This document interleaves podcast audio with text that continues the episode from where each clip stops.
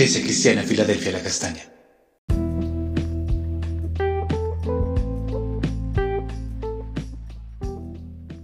Amada Iglesia, Dios te bendiga. Estamos finalizando nuestro estudio del libro de Esdras y hoy vamos a estar leyendo el capítulo 10, los versos 9 al 11 que dicen así. Fue así como todos los descendientes de Judá y de Benjamín se reunieron en Jerusalén en el plazo fijado. La reunión tuvo lugar el día 20 del mes noveno en la plaza del templo de Dios. Todos temblaban de miedo por causa de la lluvia y por tener que afrontar este asunto. Entonces el sacerdote Esdras se puso en pie y les dijo, Ustedes han pecado al tomar por esposas a mujeres de otros pueblos. Con esto han añadido más pecados a los ya cometidos por el pueblo de Israel. Lo que deben hacer ahora es dar gloria al Señor Dios de nuestros padres y comprometerse a cumplir su voluntad y separarse de los pueblos que habitan esta tierra y de las mujeres extranjeras. Hoy vamos a estar hablando acerca de dar gloria a Dios. Durante estos días hemos estado estudiando la manera como Dios hace un llamado al pueblo a apartarse del pecado y no contaminarse. La situación que Esdras encontró en el pueblo lo sorprendió grandemente Muchas personas del pueblo habían regresado con Zorobabel y desde ese tiempo habían transcurrido más de 60 años. Y lo que sucedió fue que el pueblo se contaminó con otros pueblos y esto tenía muy preocupado a Esdras. La ley del Señor era clara cuando les había advertido que no se unieran a mujeres de otros pueblos y ellos lo habían hecho. Recordemos el ejemplo de Salomón. No ha habido en la historia de la humanidad un hombre con mayor sabiduría que él. Sus riquezas no se podían comparar a las de ningún rey en la tierra, pero algo alejó su corazón de Dios, las mujeres. Tuvo muchas mujeres reinas y también concubinas, y al final de sus días se dio cuenta que todo esto era vanidad.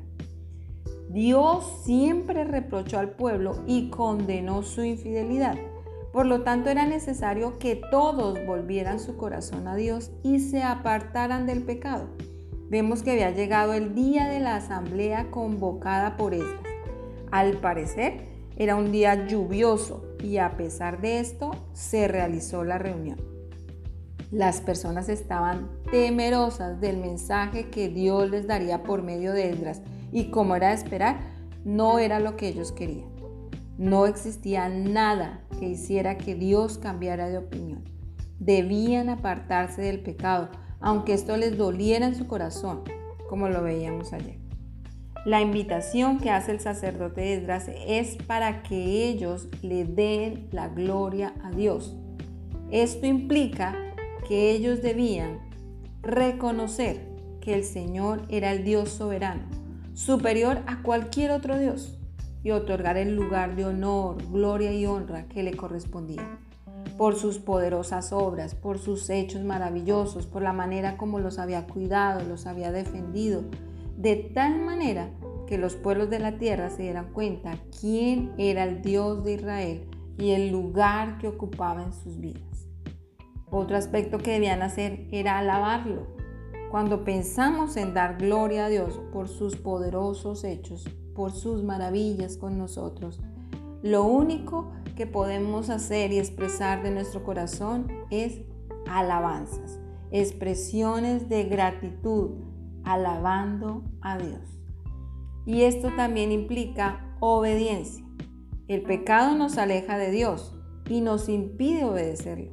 Pero cuando alabamos a Dios y reconocemos lo que Él hace por nosotros, nuestro corazón se vuelve a Él en obediencia. Este era uno de los aspectos a los cuales Dios estaba invitando al pueblo, a glorificarle. Y esta misma invitación nos hace hoy para volver nuestra vida a Él en alabanza, buscando su rostro, reconociendo sus obras, obedeciendo y apartándonos del pecado de manera radical. Hoy te pregunto, ¿Con qué estás luchando en tu vida? ¿Qué te está alejando de Dios? ¿A quién estás entregando tu corazón? ¿Qué ha venido a tu vida que así como el pueblo te ha alejado de su presencia? Hoy el Señor te invita a darle la gloria a Él. Vamos a orar.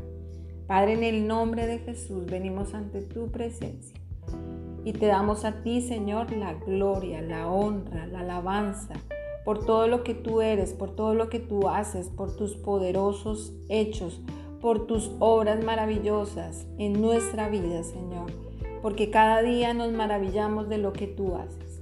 Ayúdanos a mirarte solo a ti, a glorificarte solo a ti, a darte el lugar que te corresponde, Señor, a entregar nuestro corazón a ti, a volver nuestro corazón a ti, Señor, solamente.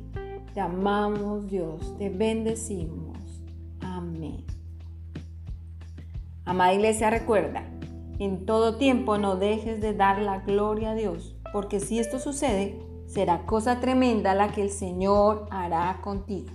Dios te bendiga.